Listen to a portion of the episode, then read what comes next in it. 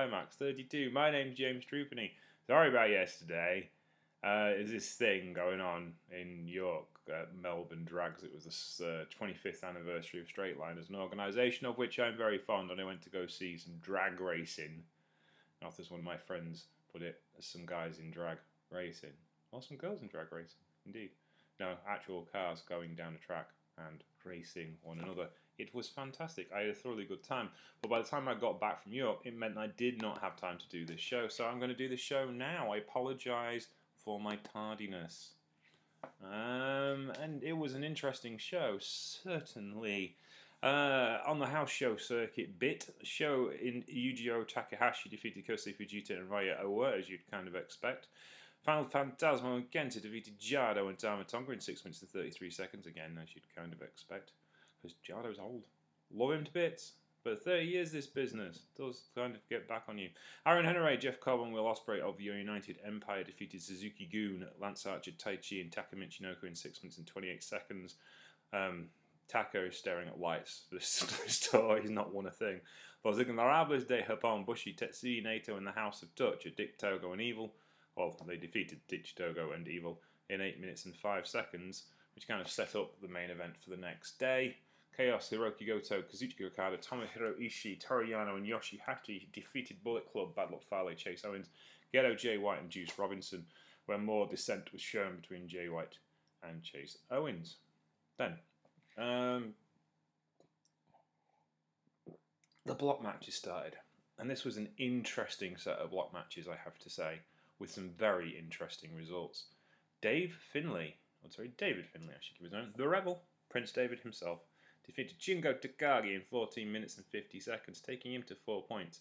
There is a new level of confidence about young David, which I thoroughly enjoy and approve of. And beating a former world champion, Shingo Takagi, is going to push him very, very far, very, very quickly. The big win against Juice Robinson has given him a massive lift. He's carrying that US title belt, even if the belt is not his. And he's got Will Ospreay coming up on the horizon. It'd be nice if he repaid that visit from the semi-final of the New Japan Cup a couple of years ago and take a win there as well. That would put him on six points and in the driving seat in that block D. But we shall see. Over in the monster block, Jonah, who was accompanied by Bad Dude Tito, uh, defeated Tom Lawlor, who was accompanied by Royce Isaacs in 11 minutes and 32 seconds. This was a bit of a hammering for Tom, to be honest. Tom's not done well in this G1 climax, and the main reason is everyone's twice the size and he is. And Jonah is a massive lump that can really move around. So that was intriguing, to say the least. But yeah, Monster Block and Tom Lawlor is having to deal with a lot of stuff. Um, but actually, the action itself was entertaining, and Lawlor did put up enough of a fight to make it work.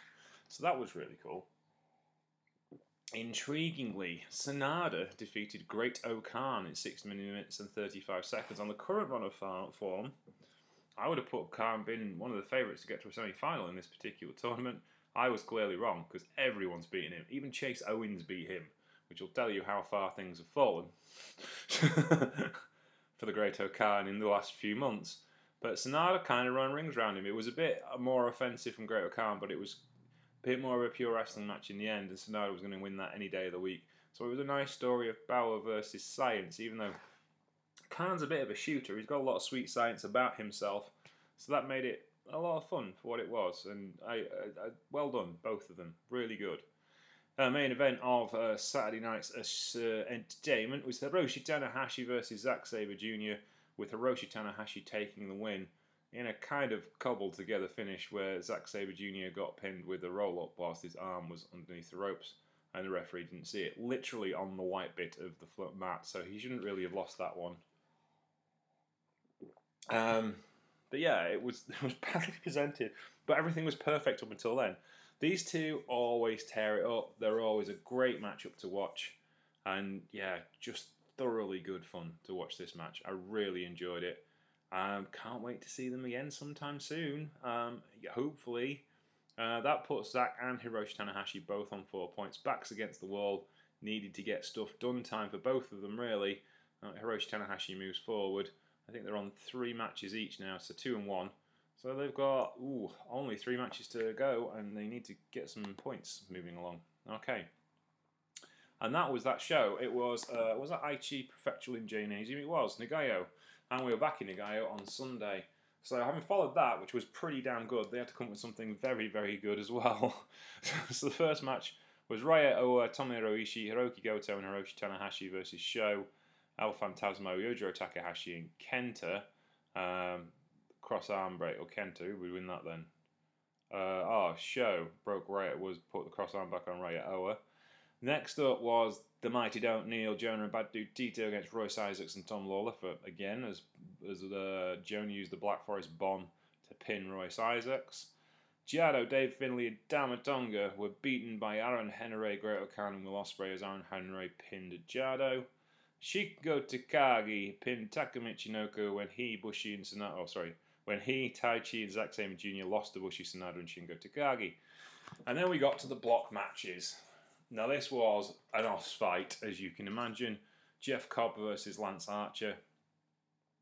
Uh, Jeff goes up to two points. Lance is stuck on. Sorry, Jeff goes up to by two points to four points. Lance is stuck on two points. Somebody's going to have to lose in this monster block because they've put all the monsters together. So I got a feeling it might be Lance. I'm afraid. Um, Jeff's been in charge of like G1 wrestling for quite some time. It's like his run last year, which was nearly perfect. He only lost on one match to. He was on the perfect run, so they had to put some jinx in his armor a bit quicker this year and it worked out okay, to be honest with you. But yeah, Jeff Cobb takes the win. 11 minutes and 37 seconds. Lance couldn't do all the things he normally does because Jeff was too big, but Jeff could do all the things he normally does, even though Lance was that big. So that was kind of the story they were trying to tell. A game of one-upmanship, but there was only ever going to be one winner in that stakes. Jeff Cobb having that fulcrum, having that point of uh, movement to get the bigger man around, and you know just a really well put together match for a, a little 11 minute match. Next up, surprisingly, Yoshihashi goes to a positive score, four points, two wins, one loss against Juice Robinson, who is having a hell of a time in this particular tournament.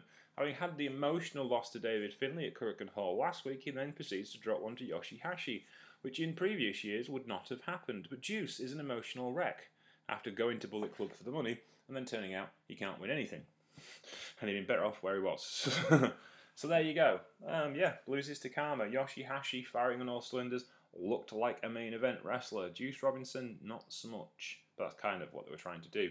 And that's what worked well in this particular match. They were trying to tell a story between someone who's really got momentum, really building what they're doing, and Juice Robinson, who just cannot catch a break. Um, the next block match was intriguing because Chase Owens is a loyal Bullet Club soldier, and he, Jay White tried this stuff before with Yujiro Takahashi when he's been in a block match, and he persuaded Chase Owens to take the loss for a cash payoff. Um, it didn't work out as Jay managed to stiff Chase Owens on the payoff.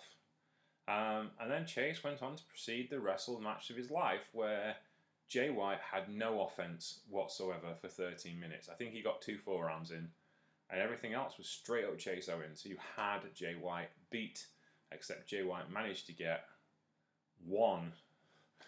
Um, uh, what's his what's his finisher? The switchblade thing. One more switchblade in at the end, and that was all she wrote.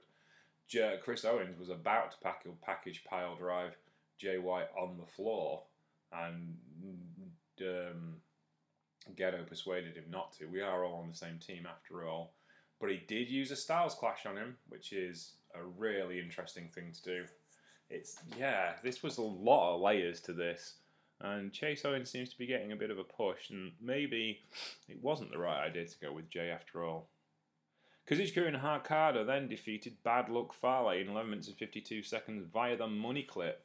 Okada moves on to a perfect record. I think the only person with a perfect record bad luck Fale. When it's G1 season, he really does try. Loses weight, gets himself sorted out, goes to the gym. He looked like a badass in this match. I thoroughly enjoyed it. Worked really, really well for him. Yeah, just a solid professional wrestling outing, and I really enjoyed it for what it was. I think this could go, you know, we could see these two again, and I'd be quite happy with it. And also, Fale's on two wins, two losses. He's got one of the better records in the G1 at the moment, and uh, Okada looking solid as always. Doesn't really get things wrong.